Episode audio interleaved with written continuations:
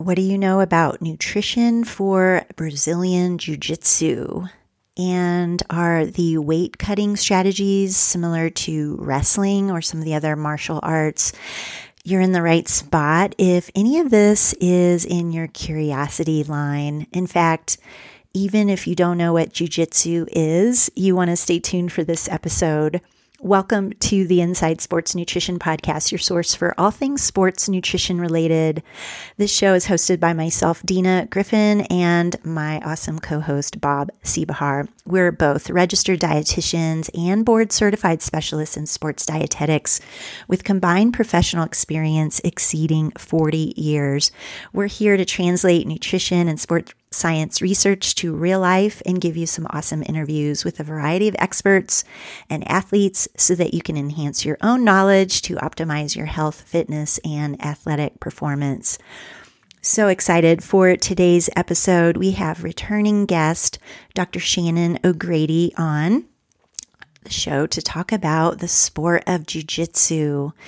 Now, if you don't know Shannon, she is a competitive jiu-jitsu hobbyist as well, and even has her brown belt, but she is sharing with us so many foundational aspects of the sport of jiu-jitsu, including weight cutting, training, nutrition, nutrient timing, so much great insight from her, uh, from her own personal experience competing in the sport for several years.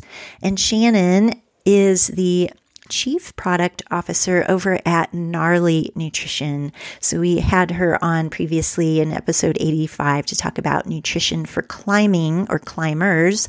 Today we're talking jiu-jitsu because she has not only professional knowledge, but also extensive personal knowledge of the sport. It's super fascinating. I learned so much. I know you will too. And so we're so glad that you joined us for this episode. Real quick, before we get to the show, I know it's like holiday season and everything. If you're feeling like you would like to support this show, you can do that in a couple ways. One is giving a five-star rating over on Apple Podcasts or Spotify. The other way is making a donation to our podcast to help support our business operations. And so you can do that easily by going to our website, inside sports nutrition dot com. You'll see a link to support the pod, and you can make a donation there. And all of that does go directly to the costs and operational fees to publish the pod and put it out there to the world. All right, let's get to episode one oh eight with Doctor Shannon O'Grady talking all things jiu-jitsu. All right, Doctor Shannon O'Grady, we are so delighted to have you as a returning guest. You joined us back in July of twenty twenty-three, talking a lot about climbing and nutrition for climbing. And now we are switching gears a bit to talk about a totally different sport. But welcome to our show. Thank you so much for taking the time. Yeah, thanks so much for inviting me. Um, at the end of our last conversation, we had talked about maybe coming back and discussing jiu-jitsu. So I'm really excited to, to be back here. Jiu-jitsu, yes. I know it's one of many sports that you personally participate in, and so we're going to get into that as well. But I wondered, just because um, this may be a sport or part of, you know, mixed martial art set of sports that some of our listeners are not familiar with. And, you know, I'll admit that I still have a bunch to learn as well. So I wondered if you could kind of set some stage here for us in terms of some basics with regard to jiu-jitsu, and maybe explain, and you could go higher level if you want, like what is this kind of sport, the types of jiu-jitsu or the um, fighting types, anywhere you want to go with that to, to help us understand. Sure. So most of the jiu-jitsu that's practiced in the U S or people might be familiar with is Brazilian jiu-jitsu. So there's definitely a Japanese influence heavily drawn on from, from judo, which is uh, I'm trying to make sure I don't use other terms that people might not be familiar with. But judo is really a martial art that um, is focused on throws. Um, and so like getting your opponent to the ground. And so a lot of the movement that you would see with judo, some of it carries over to jiu-jitsu, um, but Brazilian jiu-jitsu is really um, about uh, grappling. It's closer to what we think of when we think of wrestling, uh, when you're trying to get dominant positions um, on your opponent and you're trying to get them to, to tap or submit via um, chokes or joint locks. So a joint lock can be an arm bar, Um, or an arm lock, a foot lock, anything um, that's focused on a joint where you're essentially controlling both ends of the joint and then applying pressure at the joint um, in hopes of, get, of getting a pain response. If you, you know, and in the highest levels, sometimes when people don't tap because they think they can get out of it, then you do see the the joint explode. But in in hobbyist jiu-jitsu, which is what I practice, that that doesn't happen uh, as as often as you you see it at the highest levels. Um, but essentially, it's it's wrestling, um, trying to get your opponent to tap. I'd say the one major difference, if if listeners are familiar with wrestling, in wrestling, it's you don't want to be put on your back um, because that's how points are achieved. Um, in jiu-jitsu, you can actually be very aggressive from your back. Um, so there's no problem with Uh, you know, that you can be dominant and attack while on your back. Um, you don't lose points for being put on your back. So um, if you're doing a, a tournament where points are given, you get points for for positions of dominance, but you don't lose points um, for for being on your back like you would in wrestling. And does that scoring system apply, like Brazilian, to the other forms, or is it different scoring system, if that question made sense? Yeah, it does. Um, so I'm going to rephrase it a little bit. Uh, so Brazilian Jiu-Jitsu, there are different uh, competition formats. Okay. Um, and that might differ. What might differ between those is how you how you win. So there are the I B J J F, which is the International Brazilian Jiu-Jitsu Federation, runs a lot of the um, kind of more known in the community tournaments. And those are point driven um, competitions where you do get points for dominant positions. You can win by points. You can also win by submitting your opponent. There are also submission only tournaments, which are tournaments where um, there are no points, where the only way you can win is by submitting your opponent. Um, and then there's sometimes mixed versions of that where maybe there are no, no points for the first five minutes of the match. And then let's say at minute five, then all of a sudden points go into play. Um, and you can also win by submission, but they're, they're keeping that point system towards the end of the match in order to try to get uh, the people competing to go for submissions, to be a little bit more aggressive, because sometimes in tournaments that are very heavily point-based, you see people playing that as opposed to, to taking riskier um, strategies in order to try to submit their opponent. Thank you for walking us through some of that. How, so I guess, and even if you want to talk to how you phrase that hobbyist um, jiu-jitsu, but how's the training? Maybe you could touch on like getting into that sport, either from your side or just in general, like what does that kind of training entail to to be this particular kind of athlete, and any kind of complementary training? Just before we delve into some nutrition related areas there, I was curious. Yeah. So, I mean, there are individuals that have been doing this sport since they were three years old. one hundred percent it, um, kids' jiu-jitsu is growing. Um, it's a great sport for kids to get into. Um, I think all martial arts are great, not just in terms of uh, the movement itself, but um, it's great for self-defense. It's great for building confidence. It's great for discipline. It's great for perseverance. Um, I mean, all of those are true for adults as well, but exposing kids to to stimulus like that when they're young um, is a good thing. Both my kids um, are in jiu-jitsu as well. I've been most inspired when I've seen them like really fight out of tough situations and not give up. And in martial arts, I think there's a lot of failure often before you find success. And I think that's also a really good list, uh, lesson um, for kids and adults. So some people have been training their whole life, or maybe they come to it from a wrestling background. I didn't find jiu-jitsu until I was thirty-eight, so much later in life. And um, I was exposed to it, a few people mentioning mentioning the sport, and was slightly interested in it. And I got exposed to it through a team training event um, from Gnarly Nutrition. And so uh, we would do these team bonding events, and we happened to do one at a nearby jiu-jitsu gym.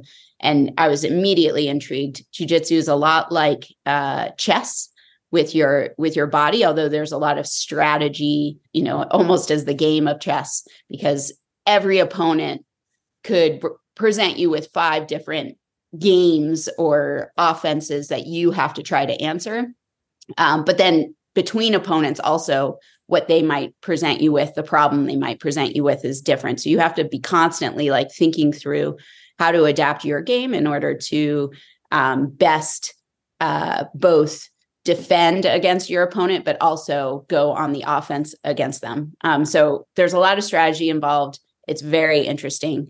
Um, but at, to get back to your original question, um, because of that, there's a lot of drilling. There's a lot of technique. Um, and so a lot of the training in jiu-jitsu is um, getting familiar with the movements, which are really based on leverage and angles. And that's why jiu-jitsu is such a great martial arts for self-defense, because um, by using uh, leverage and maximizing angles, often smaller opponents can do well and potentially uh, beat larger imp- opponents. So particularly for women, that can be an important thing to pay attention to in a self-defense scenario. Also, majority of fights end up on the ground. And so knowing how to handle yourself on the ground, how to get out of situations, how to get back to standing, um, and so you can exit the situation as quickly as, as possible. These are all kind of basics, baseline uh, movements that you're taught for jiu-jitsu that transfer really well to a self-defense um, scenario. So there's a lot of drilling involved. So you get used to that movement, because it's definitely not intuitive. At least it wasn't intuitive for me. Um, and then often either parts of the classes or classes in and of themselves are just sparring um, classes where you're doing rounds with um, different opponents. Um, I think most gyms should be really good about figuring out comfort levels. So, you know, are you new? Do you feel comfortable only rolling with women? Do you feel comfortable rolling with men? You know, we need to match you with people that are abil- your ability, or if they're a higher ability, know how to roll um, with those that, uh, you know, who have less experience, um, taking into account size and making sure that you're rolling with someone that is close to your size, or you know how to roll with people of different body sizes. So black belts should be paying attention to all those things in order to make sure that, um, and when I say black belts, that's who runs the gym, in order to make sure that somebody's training experience is, is a good one. But it definitely feels like jumping into the deep end um, when you start, because there's so many new things in terms of how you move, in terms of fighting another individual. And I think one thing that's probably the hardest thing for people to grasp is, is where to build efficiencies in that movement instead of going like nutso the whole time. It can get kind of crazy, can it? With, with all that, because you just feel sometimes out of control. Yeah. I mean, I think initially it can definitely get kind of crazy. Um, And I hear that. I roll with a lot of a lot of um, lower belt females, and and try to work with them uh, in our gym. You know, both because I'm one of the upper belt females, and also just because, you know, it's it's great to be able to train with other women. And I think that's the biggest thing I th- that is hard for people to to figure out, is because there's definitely, even though it's a controlled situation, it's not actually a fight.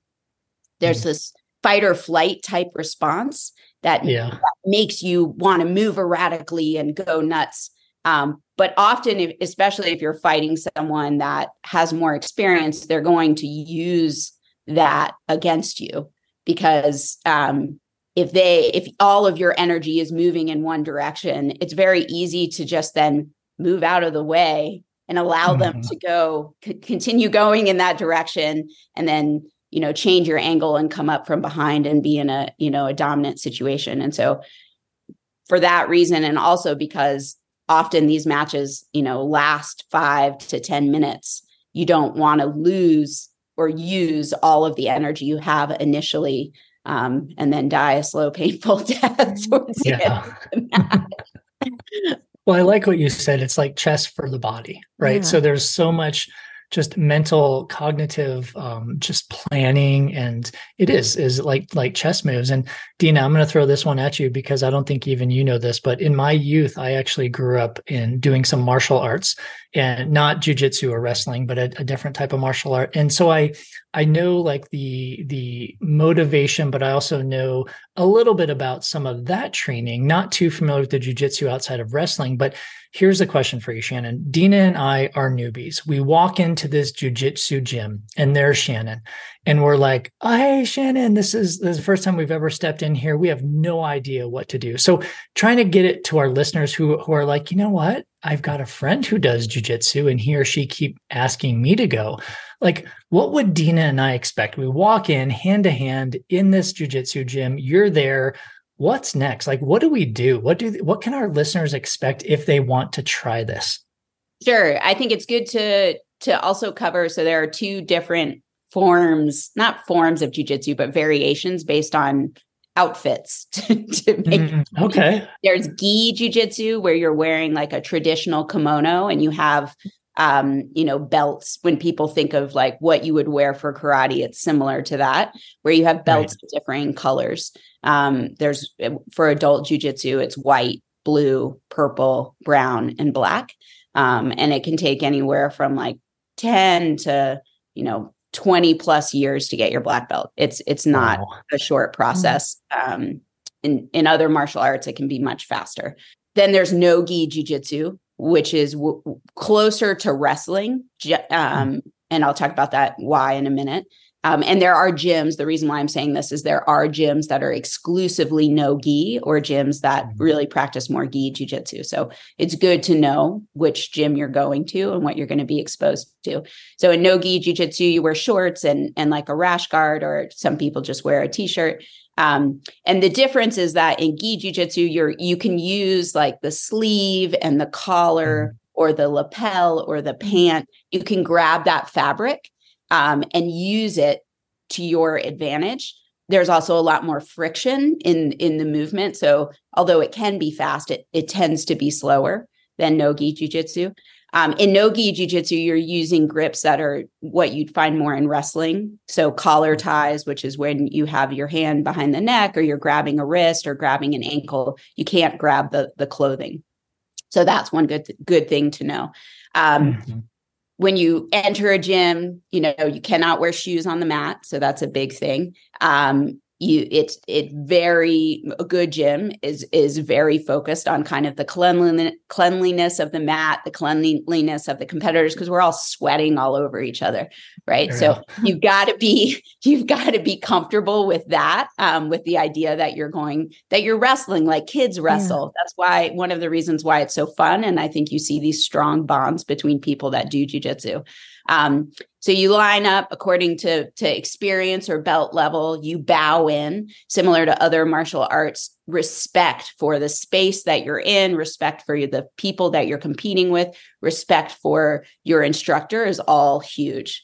Um, and then, uh, beginning, you would, you know, I'd look for a fundamentals class, which is going to teach some of those baseline movements, even how to fall correctly, so you don't get hurt, how to stand up without showing someone your back. And I think that's a good way to start, as well as understanding like basic concepts of jiu-jitsu, like what is a guard, why you're trying to pass the guard, um, and getting familiarity with those things, because they, you know, are what kind of your jiu-jitsu skill builds upon. So looking for a fundamentals class, Um, that's really focused on introducing beginners, uh, is, is what I would recommend. Perfect. That's awesome. So that, that actually clears up some of my questions, which is good. Yeah. So now let's take it to the next step. Dina and I, you know, we're, we're not grappling each other. We're not, you know, she's, she's doing her thing, I'm doing my thing. And we're like, at, after the class, we're like, wow, we really need to sign up. Like, we're digging this. This is so awesome.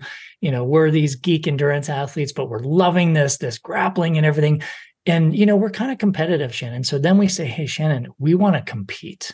So talk us through, like, what is, what is going on? What's our, our trajectory here? Cause I know there are weight classes in competition. Like what, what happens now? Like, do we need to get to a certain weight class? Like, what do we need to be thinking about if we want to compete now?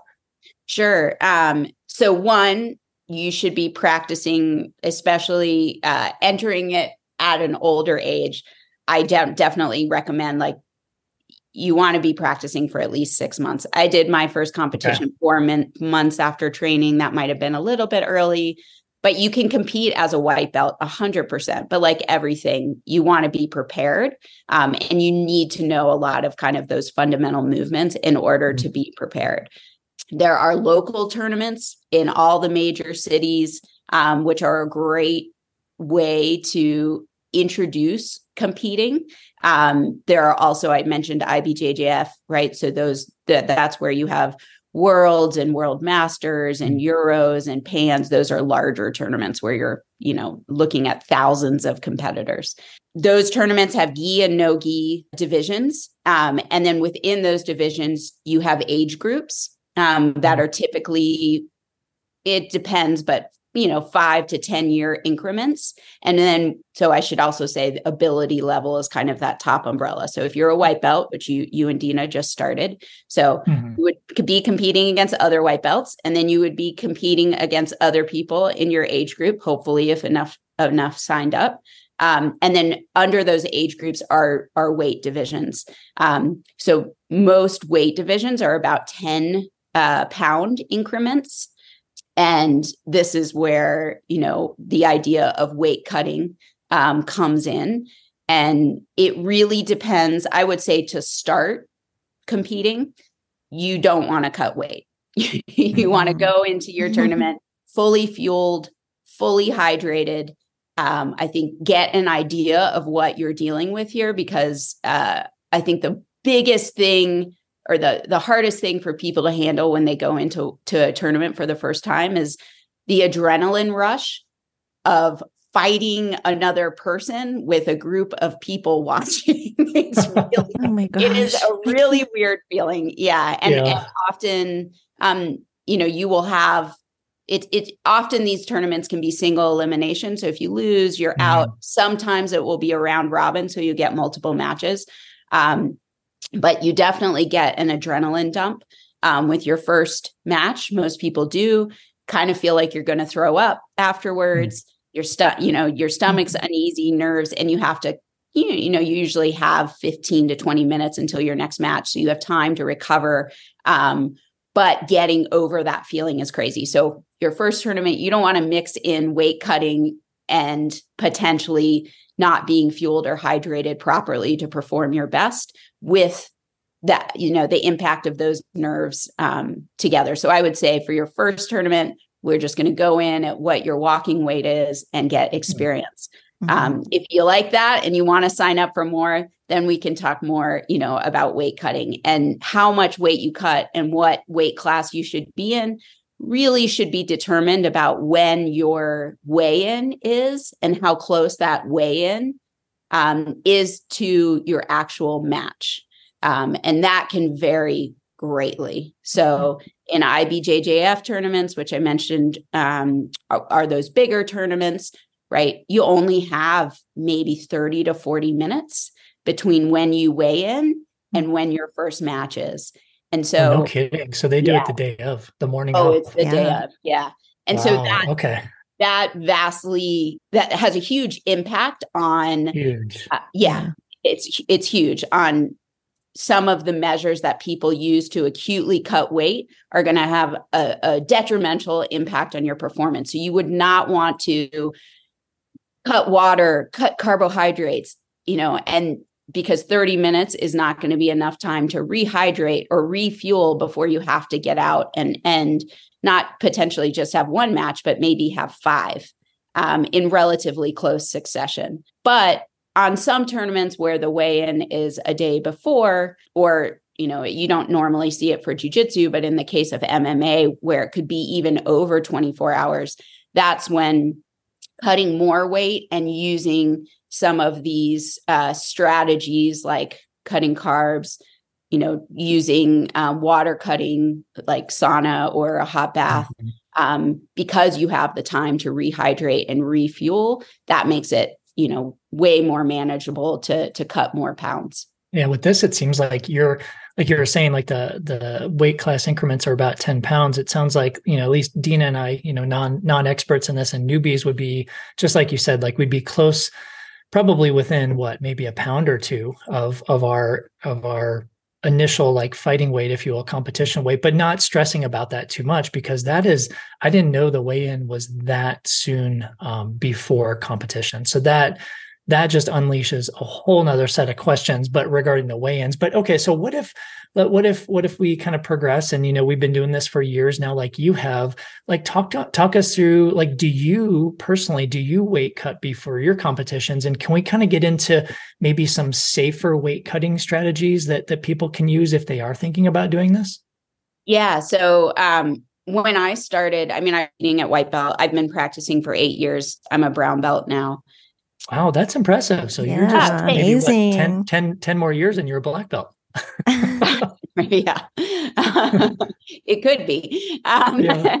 But I, yeah, I became obsessed. I train like, you know, six to seven days a week. Like it, like all of us, you know, who are very interested in sport, right. You find your thing and you, you go one hundred ten percent into it. But um, when I started, you know, I was influenced by the upper belts around me, and everybody was cutting weight. And so um, mm. it was more of like, okay, I'm, I fall into kind of the gray area between two weight classes where, you know, I'm naturally a lightweight, um, but I'm at the bottom of the lightweight mm. division. So once again, they're, they're like eight to ten pound increments. Um, and so if I cut three to five pounds, Um, I could be at the top of the featherweight division, mm-hmm. right? And you always want to be the bigger monkey. And yeah. that's where the idea of weight cutting comes in. Um, and so I started kind of competing in jiu-jitsu, cutting to the featherweight division so I could be the bigger monkey. Mm-hmm. And I did okay. I had some success at local tournaments. Some local tournaments will allow you to weigh in the night before. Um, so they'll have a weigh-in the night before and the morning of. And so if you can weigh in the night before, then you have a little bit more time um, to rehydrate or or refuel if you're employing methods um, like that. We'll talk about that in a minute. But and the I B J J F tournaments and tournaments where uh, I was competing so close to the weigh-in, I would do I would win my first match, and then um, tournament after tournament after tournament, I would lose my second match. Like I would just kind of feel my energy levels drop. Mm-hmm. And um, so Master Worlds is p- kind of the biggest tournament for us old folk um, that I B J J F runs. It's every year.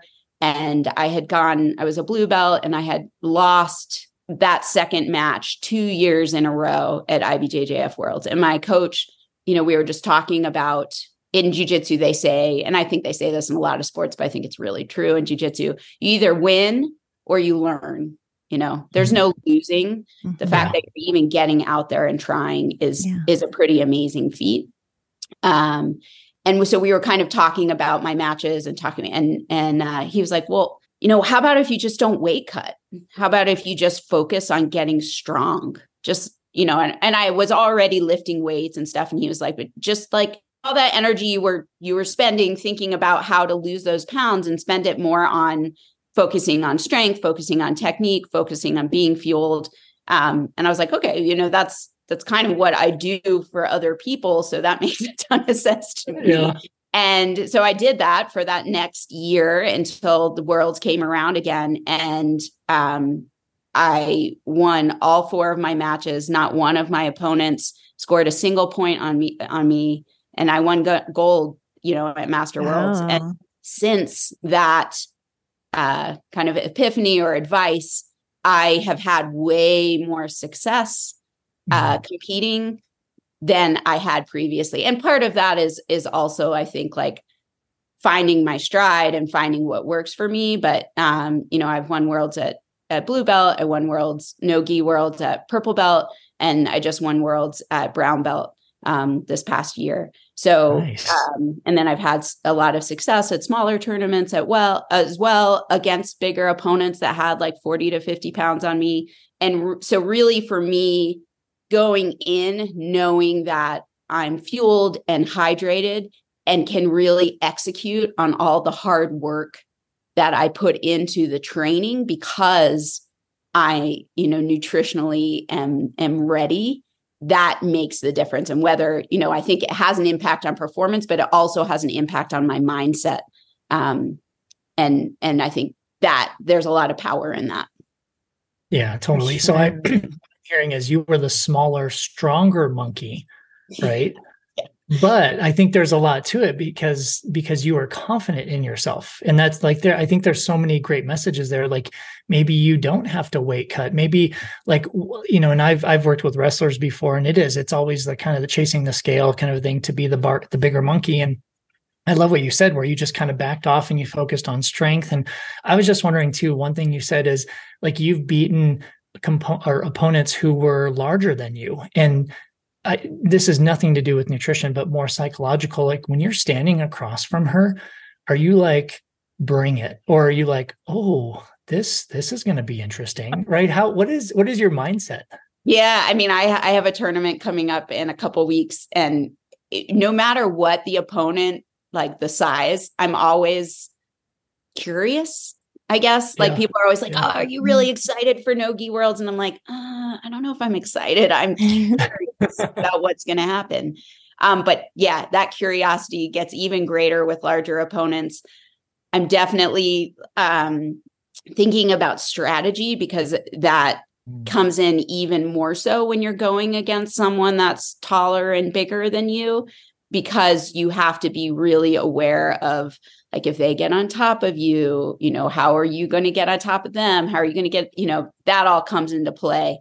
But yeah, I think a big part of jiu-jitsu is getting comfortable in uncomfortable situations and not giving up unless like you're uh, at risk of being injured. And through all my training, I've gotten pretty good at that. And that's through rolling with larger people in the gym. Um, I regularly train with both men and women of all sizes and, and just getting, you know, more used to rolling with different types of people who have different strategies and um, may be smaller or larger than me. So I think doing that continuously. Then when you're up against someone in a competition, and yes, there's a little more pressure, but it's not so new and novel because you've been getting ready for it throughout all of your training. Right. Amazing. Yeah, it sounds it sounds like there's many layers to the training. Like you said in the beginning, just getting with the drills and technique and that focus, but this component of mental approach or exposures to the different bodies that you might confront, and then helping that aspect of your training as well.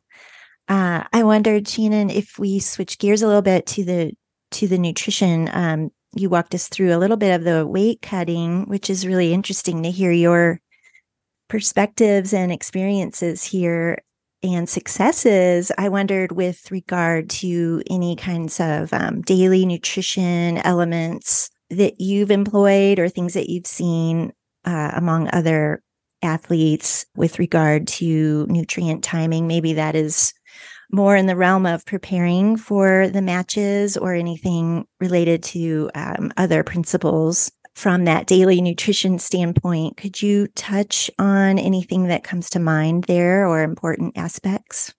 Yeah. I mean, I would, I would classify a lot of jiu-jitsu as, as kind of a power endurance sport. So um, it's definitely a mix of aerobic and anaerobic um, energy systems, you know, the majority of that being aerobic, but um, also, you know, bouts of high intensity where Um, anaerobic metabolism becomes important. And then also you kind of see the creatine phosphagen system as well when, you know, you're really going for um, fast, powerful movements um, because you are moving somebody else's body, right? Mm-hmm. Um, so, mm-hmm. so there's, uh, there's a lot of um, crossover both in terms of aerobic sports. So it, I think I I had been more of a um, endurance athlete before finding jiu-jitsu. And I think that base baseline of um, aerobic fitness was helpful. Um, but then there's also a piece to that where power and strength um, can also come into play. And then, you know, I, I always say like I'm flexible in really weird jiu-jitsu ways, but, you know, touching my toes is, is can be difficult sometimes. um, you know, so there is a, a piece of flexibility and mobility as well, um, which helps with performance, but also helps with, uh, with injury prevention. So, you know, backing up, given that it's aerobic, uh, aerobically driven and anaerobically driven, you know, um, carbohydrates become a really important part of uh, the fueling and um, and therefore a really important part of diet. I think nutrient timing specifically around uh, training that's higher intensity, um, you know, it is similar to what you would see when you're training for a race and you're doing speed work. Um, so it's that you're tapping into that higher intensity, faster training. And so you want higher levels of blood glucose. And so you might have simple carbs before a session like that. But then some of those drilling sessions that are um, lower intensity and more about technique, you would not need to do that, you know, in a space in a, before a training bout like that. So there is a lot of crossover to general, I think, carbohydrate timing principles and fueling principles that your listeners might be more familiar with, with kind of aerobic sports. Um, because of that, you know, interplay between strength and power, making sure you have enough protein um, and enough calories in general to su- to support that kind of training and and build that strength is also really important. Um, but I wouldn't say that there's anything, you know, out of the box in terms of your diet. Just a good, well-rounded diet that has, um, you know, good whole foods, lots of fruits and vegetables, good um, uh, carbohydrate and, and protein content, um, and that you're hydrating regularly. And then, the, you know, making sure that you're timing carbohydrates around those high-intensity sessions so that you really have the fuel you need to perform. Shannon, can I ask a quick question? Sorry, Dia. Just yeah, this just came to me because what you said earlier too, like, you know, you step on the mat and even if it's like your first class or training session and you're a newbie and the adrenaline is pumping, you're like, oh my gosh, it kind of reminds me of like doing your first race or do, doing your first really hard track session or intervals. So I've, I've been chronically plagued with G I distress my entire endurance athlete career and I've got it under control, but that got me thinking, oh, wait a second. What if I were like, do you see this like athletes, jiu-jitsu athletes who have really a high incidence of G I distress? I don't know if they do or they don't, but does that change their nutrient timing? Like, do you see them like fast? I mean, it's kind of counterintuitive because you wouldn't want to fast before a, a really hard session or competition. But if they have G I distress, I mean, the last thing you're going to want to do is throw up on a mat, right? So it, what, what do you see with that? Yeah. I mean, I think the, the adrenaline rush or the adrenaline dump um, can manifest in different ways for different people. And you, I have seen people throw up on, on the mat. Mm-hmm. Um, oh gosh. Yeah, I know. Oh. And I think that's more less to do with, or the way to combat that is less to do with changing nutrient timing and more to do with Uh, making sure you're appropriately warmed up, that you've gotten your heart rate up into those higher zones before your match. And so you're not mm-hmm. going from zero to one hundred, you know, as soon as the ref says combate, which means fight in Portuguese. I would recommend that and, and um, really focusing on warming up appropriately rather than changing how you're fueling ahead of that tournament. Um, I will say that similar to you know, when I've mountain bike raced or or the morning of a running race, when I'm running to the porta potty like twenty times, yeah. It's the same thing in jiu-jitsu competition where I'm like, you know, I don't even really have to worry that much about my weight because I'm essentially clearing out my G I tract ahead of yeah. the tournament. Oh. So, so I feel you. I feel you there. Yeah. Okay. What is okay. What is your routine like? And unless it's a secret for your competitors, but do you oh, no. anything you can share like in your prep for for match day? What Um, yeah, I mean, similarly to it's it, the nutrition is very similar to, uh, you know, how I would prep for a, a longer running race. Um, but because they don't start at five or six in the morning, you have a little more time to have a good breakfast, you know? And so, um, you know, two to three hours ahead, I'm trying to get in a breakfast that's high in, you know, complex carbs, that has a little bit of protein, that's um, may have a little bit of fat and a little bit of fiber, but not too much to slow digestion. I'm really just trying to get those glycogen um, stores up after, you know, a, a night of sleep. And usually, you know, it depends, but if you're, if you're training in the morning, that meal becomes more, I mean, if you're competing in the morning, that meal becomes more important. Sometimes your, your competition time could be later in the afternoon and you have more time to eat. Um, and, and make sure you're properly fueled, make sure I'm hydrated. Um, you know, Bob talked about this earlier, but mindset is such a huge piece for me in this because, uh, and I think for a lot of people, it is very intimidating. Um, I think performance anxiety, because so many people are watching you, like mm-hmm. surrounding this match, watching you, that really finding a mantra, I think that tries to set yourself Um, at ease. And for me, that's less of like a visualizing myself on the podium or saying, I'm going to win this match. Um, because everyone that steps on a mat is a formidable opponent. And the fact that they've even signed up for this tournament, they deserve your respect. And with that respect, you know, you should, you should also see them as a threat. And so um, I never underestimate the people I'm going against. I focus more on the idea that um, I think I have the skill set to win, um, that I've worked hard and that I belong there, um, and focusing more on that internally and the goal of simply doing jiu-jitsu, good jiu-jitsu, and not the goal of necessarily winning that match works better for me. Yeah, so we're finding a mantra, usually it's like, I have the skill set to win or I belong here. Listening to more relaxing movie music. Some people like to listen to loud, crazy music, get themselves amped up. You'll see people like slapping themselves, slapping their legs, doing jumps. And that I think works for some people. For me, calming myself and getting into a mode where, you know, I've heard jiu-jitsu uh, compared to a dance, and um, the idea of that and flowing from move to move and um, just trying to do beautiful jiu-jitsu works better, and and com- getting into a calming mindset gets me into that space better than um, anything that's more aggressive. But different things work for different people. Um, but if I'm calm before I I step on that mat, you know, as soon as they say fight, it's different. I'm not like I'm being aggressive. It's I'm not just kind of gingerly, you know, grabbing my opponent, but um, but leading up to it um, with that in mind, as opposed to like killing, thinking about killing someone is, is, is better. Yeah. I mean, I have friends that take a much different ap- approach. So I, I'm not saying that would work for everyone, but that's what yeah, works for me. Got it.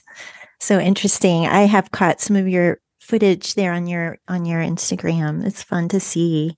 It's definitely, I love too, what you're shining light on the other areas that we as newbies might not think of, like respect for your opponent or this other realm of the competition. Thank you for sharing that, Shannon. Uh, yeah. Oh, I wanted to ask, uh, are there any unique ergogenic aids that are used in jiu-jitsu or anything along those lines? I think when we had you on before, you mentioned that you personally use creatine. I, I'm thinking that's for many reasons, but are there any unique supplements or anything in that realm that would be worth discussing? I don't think anything unique, you know, there it's mm-hmm. like most things, there are no magic bullets, you know, yeah. you're, I think creatine is the closest we get to a magic bullet, particularly mm-hmm. as we age. Um, but yeah, I think just like anything, it's, it's time on the mat, experience, and making sure that you're properly fueled and hydrated so you can tap into all of that training. No, no other magic bullets that I would I would necessarily recommend. No surprise here. What about physiological testing? Anything in that realm that you've done or that that would be helpful? Um, not really anything I've done. I mean, I, I, in my old kind of endurance days, did more physiological testing in terms of V O two max, um, in terms of trying to figure out my heart rate zones. Um, and I think a lot of that, you know, without having done it more recently, lends itself to how I try to focus on training. So making sure that I'm getting some recovery sessions, some low intensity sessions. Those tend to be more, um, you know, drilling sessions where I'm focusing on technique, um, building an aerobic baseline. We talked about that. That is also important because sometimes these matches can be longer, or you have so many matches that um, it it collectively is a longer um, effort. So having the knowledge that I gained from being an endurance athlete for so long, I think that translates very well. Um, so making sure I'm recovered, making sure that when I'm doing into higher intensity sessions that I'm recovering well in between, so that I'm focusing on kind of the quality of the intensity as opposed to just like killing myself um, until I'm completely exhausted. So I wouldn't say any physiological testing that's specific to jiu-jitsu, but because I was aware so, so much of it coming from uh, more aerobic sports, it definitely translates well. This is, this is an interesting evolution, right? Because we all, you know, grow up doing different activities, and, and then we get into our early and midlife, and, and maybe we do other activities, and then we later in life.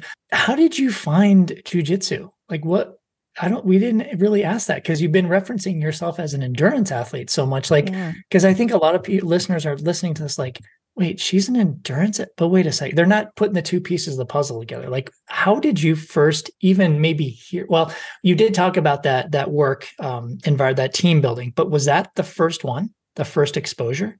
Yeah, no. So I, um, yeah, I was always kind of a runner, you know, did Ironman, did some fifty mile races, did some one hundred mile mountain bike races. Like, it was yeah. long, sign me up for it. I'm stubborn. And, um, I was very intrigued by kind of the nutrition piece of endurance training.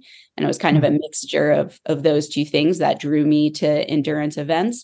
And I was pregnant with my second child, and, and at the job that I was currently at, that I was at, at that point, um, my boss was a black belt in a different martial art. I can't, I can't remember mm. now, but he and I also, you know, found commonality in this uh, strength training group that we both followed called Jim Jones, which is is local to Salt Lake City. And we knew some people um, that had gone, had trained with them, and kind of loosely knew the trainers and um, or the the founders of Jim Jones. And so we would talk about that.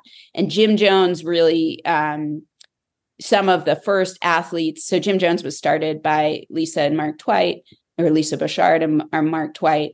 Uh, Lisa is a martial artist herself, and some of the first athletes that Mark Twight trained were jiu-jitsu athletes. And he went on to train some M M A fighters as well.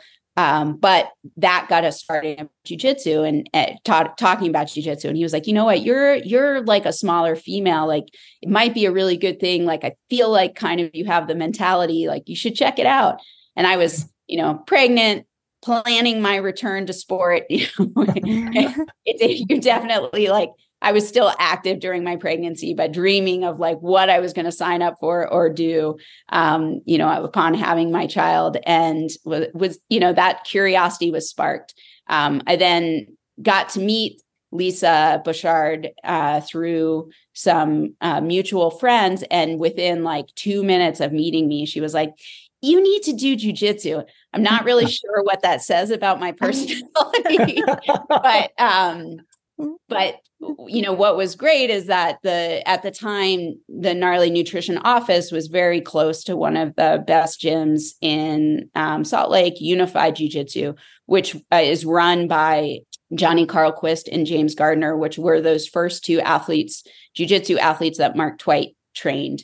Um, and so they used to buy Gnarly products. Um, and we, uh, you know, talked to them about doing this introduction to jiu-jitsu. And I was training for a fifty mile race at the time. And after that class, I was like, you know what, as soon as I'm done with this race in June, like, I'm going to, I'm going to give this a go. I'm going to like run a little bit less, and I'm going to like try jiu-jitsu and see what this is all about. Um, and you know, unlike the advice that I gave you guys at the beginning, you know, the only time I could go to class was in the afternoon. And the only class they had in in the afternoon were the advanced classes. Oh. And um, at the time, and this will be the case for a lot of women if they try it or walk into a gym, it's a it's a male-dominated sport. And there was only one woman in the class. She's still a friend of mine to this day. Um, and she is almost six feet tall. And I'm five foot four. And wow. She's also like an Amazon warrior. Like she, she was a white belt as well, but she was like a four stripe white belt, four stripe white belt. She had just won worlds, not worlds at master level. She had won adult worlds, which is way wow. more competitive. Um, and so one, like, I was like, I'm sorry, you have to be my partner, but she was so amazing. Um, she was really great to train with. She was a, a great way, you know, um, for me to, to kind of build companionship and friendship in the sport. But um, it was definitely like drinking from a fire hose. And my coach was always like, you know, you should really go to those fundamental classes. And I'm like, I would if I could. But then I, I found another gym in that was closer to Arts. It's like a sister gym of Unified under John McCain. He's an amazing instructor. I was I was able to get a good baseline of those fundamentals, training with him as well. And when Gnarly moved um, offices closer to my house, I ended up switching gyms and training there full time. And I still train at Unified um, occasionally. But yeah, it was really kind of, I was getting little bits of, of exposure to jiu-jitsu from so many places. And then that one class was enough Um, to really spark my curiosity. Are there more women in wh- where you train now? Have you seen an increase in um, women? Yeah, there's been, there's an increase at, I think, across the nation in all gyms. Um, so Unified, that gym that I first went to, has a huge women's team now. Um, Combat Arts, the gym where I train now. Um, I'm the the upper most ranked female, um, but we have a great brown belt as well, a good friend of mine. And and then we have a, a ton, we have a huge blue belt um, contingent, and then another huge white belt contingent. So it's nice. Been great to see that women's team build. And I think as that team builds, then more women that come try it feel welcome. They're good partners for them to train with. Um, and so it just, you know, continues to build upon itself. And um, it's been great seeing women that I remember when they first started and were like hesitant and scared and didn't know what to do and felt awkward, absolutely kill people in tournaments three years later. Like now they're scaring me and I'm like, oh gosh, I got to work a lot harder to keep up with them. Um, and so to see that the evolution of the gym, but also the evolution of, um, you know, female athletes that I knew when, when they first started has, has been, yeah, amazing. I'm sure this conversation alone is inspiring other women and, and many other people, Shannon. So I we really appreciate you touching on some of the fundamentals here. I know there's a lot of passion coming from you. I can see why it's such an interesting sport, and feel I can feel it from over here how how much you love it. So thank you. I'm sure we could talk at least another hour on it. No problem.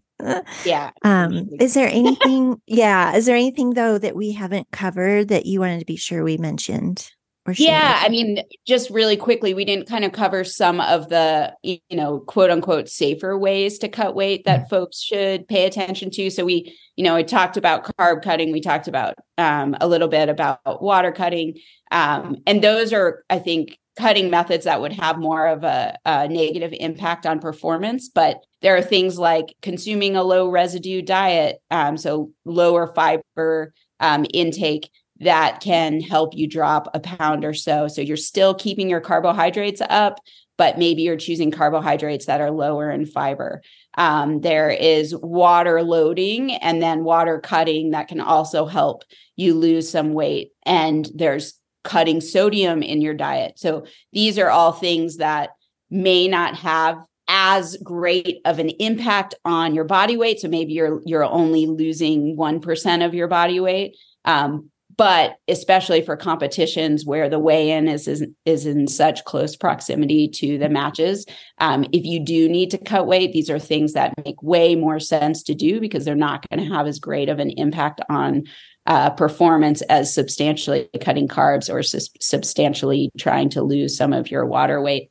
Um, so I would recommend those things. If you are looking to to learn more about cutting weight, there's some great Um, books out there. There's a, a book called Making Weight that just came out um, by Danny Sullivan, or excuse me, Danny Lennon and Jordan Sullivan. Mm-hmm. Um, that really goes through the science of it, and I think does a good job of talking through how to do some of these strategies um, correctly.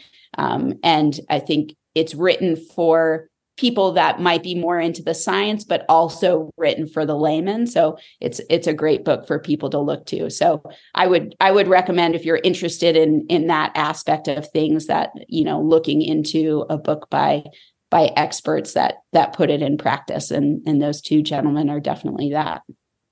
Yeah, that's a good point. Dina, we should definitely put that in the show notes for our listeners to to sure. look at. And, you know, even there are so many similarities, but I love what you brought up in the weight cutting, because even from a psychological standpoint, it helps kind of ease that burden. Because I know a lot of uh, weight class athletes, especially wrestlers, sometimes they just struggle mentally with that weight cut. So it's such a breath of fresh air for you to mention kind of the, uh, I'm going to say safer ways of doing that, that don't impact the body and the brain as stressfully as, as some other method. So thank you for sharing that, for sure. Yeah, of course.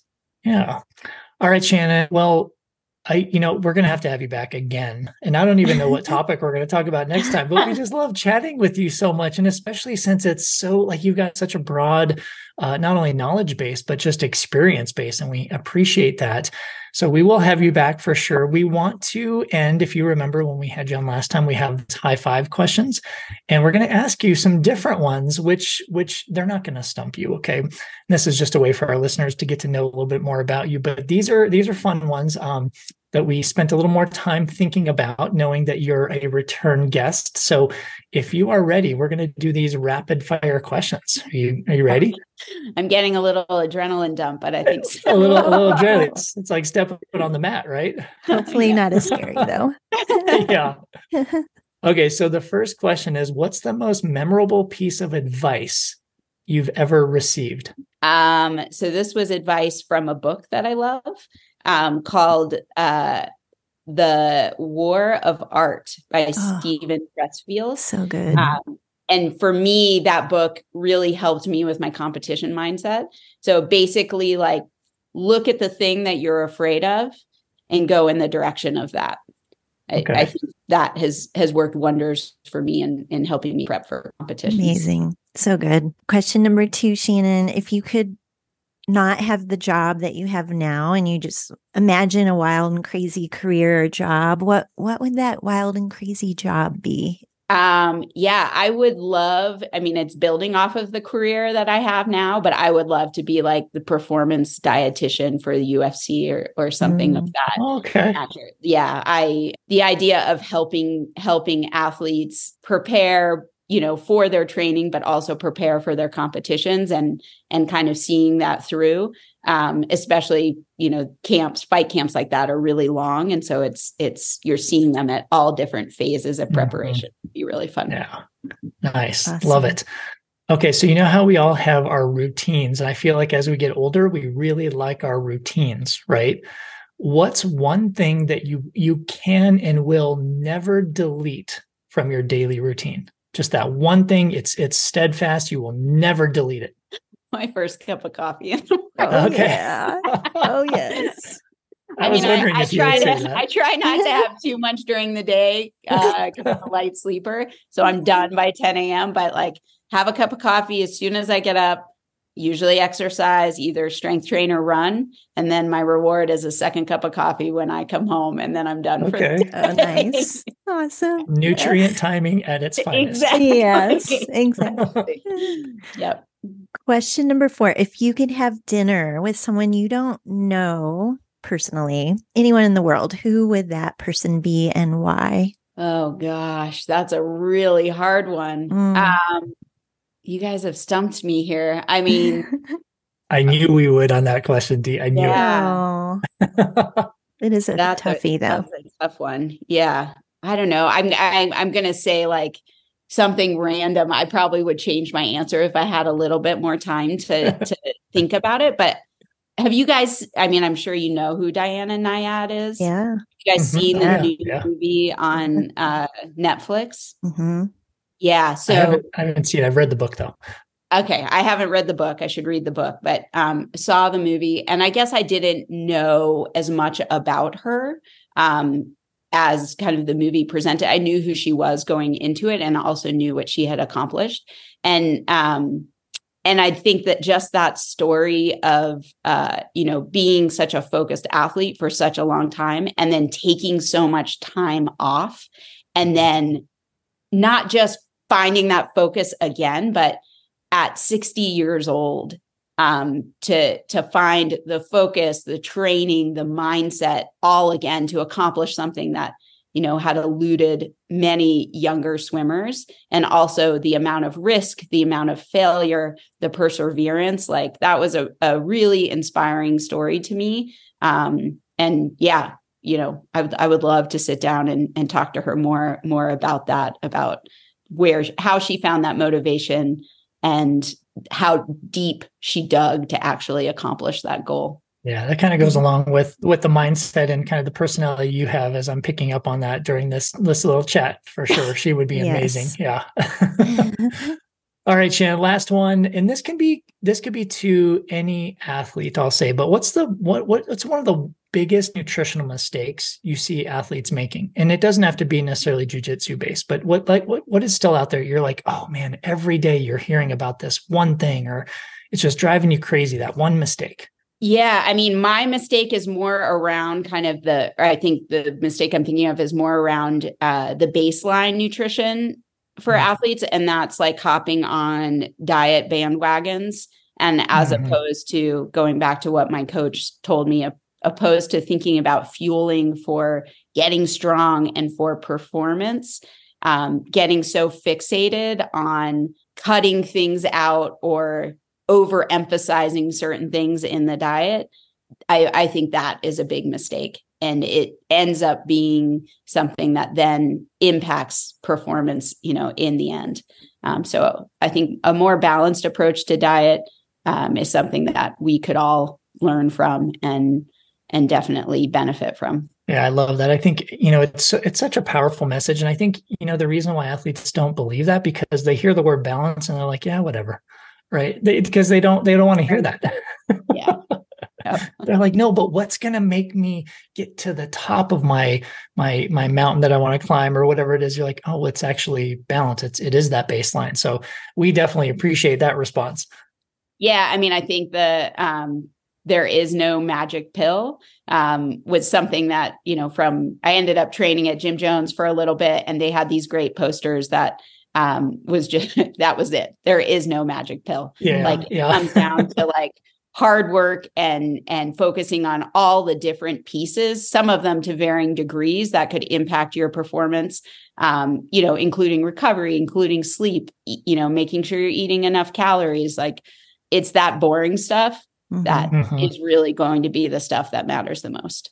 Yeah. Yeah, absolutely. Consistency is, is definitely part of that for sure. Yeah. Well, we are just so appreciative of you joining us once again and talking about a sport um, that you love and so passionate about. And hopefully our listeners can learn a little bit about that as we have in this discussion. But yeah, we just, we're so thankful for you spending the time, and uh, we just love what you're doing in, in the field and in your current job, but also, you know, kind of splashing us with that information about jiu-jitsu and about the sports that I just don't feel are really well known at this point um, because they're not, you know, one of the top three or top five or whatever that's usually coming off of our, our tongue. So super, super appreciative. Shannon, thank you so much for joining us on our podcast once again.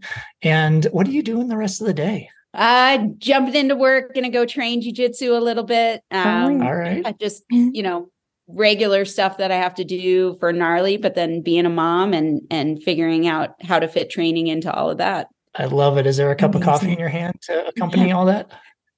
It's done. There. Oh, oh, it's gone. Okay. Oh, no. Oh, You're ready. That You're was ready. My second oh. one. Now I'm done. You're ready okay. for the day. Okay. I know. Two, you know, we've heard of one and done. It's it's really two and done. So that's, that's done. A good thing. Exactly. Yeah. Well, thank you so more. much. Yeah. Thank you so much once again, listeners. Thank you for tuning in this episode. Hopefully it was extremely stimulating, and we will catch you on our next episode. Thanks for having me, guys.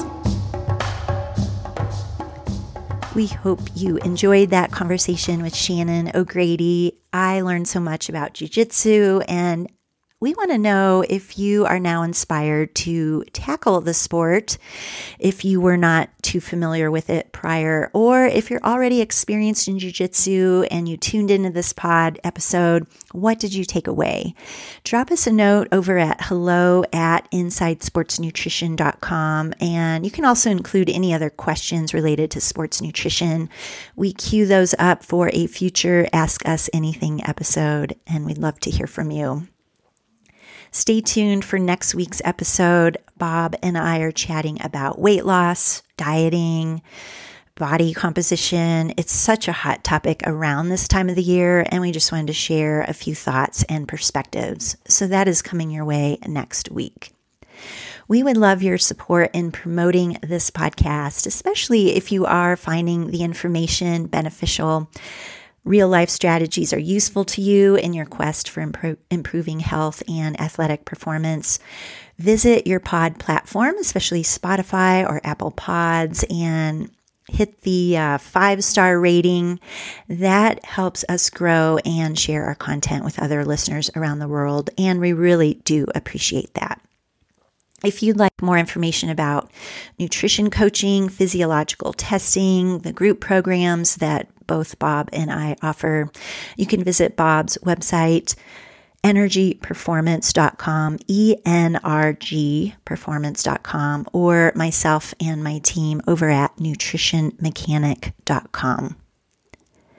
The views and opinions expressed on this podcast are solely those of the hosts and the guests involved and do not represent a replacement for medical consultation with your doctor. The information and opinions provided here are not intended to diagnose, treat, cure, or prevent any disease or medical condition. This podcast is for information, education, and entertainment purposes only.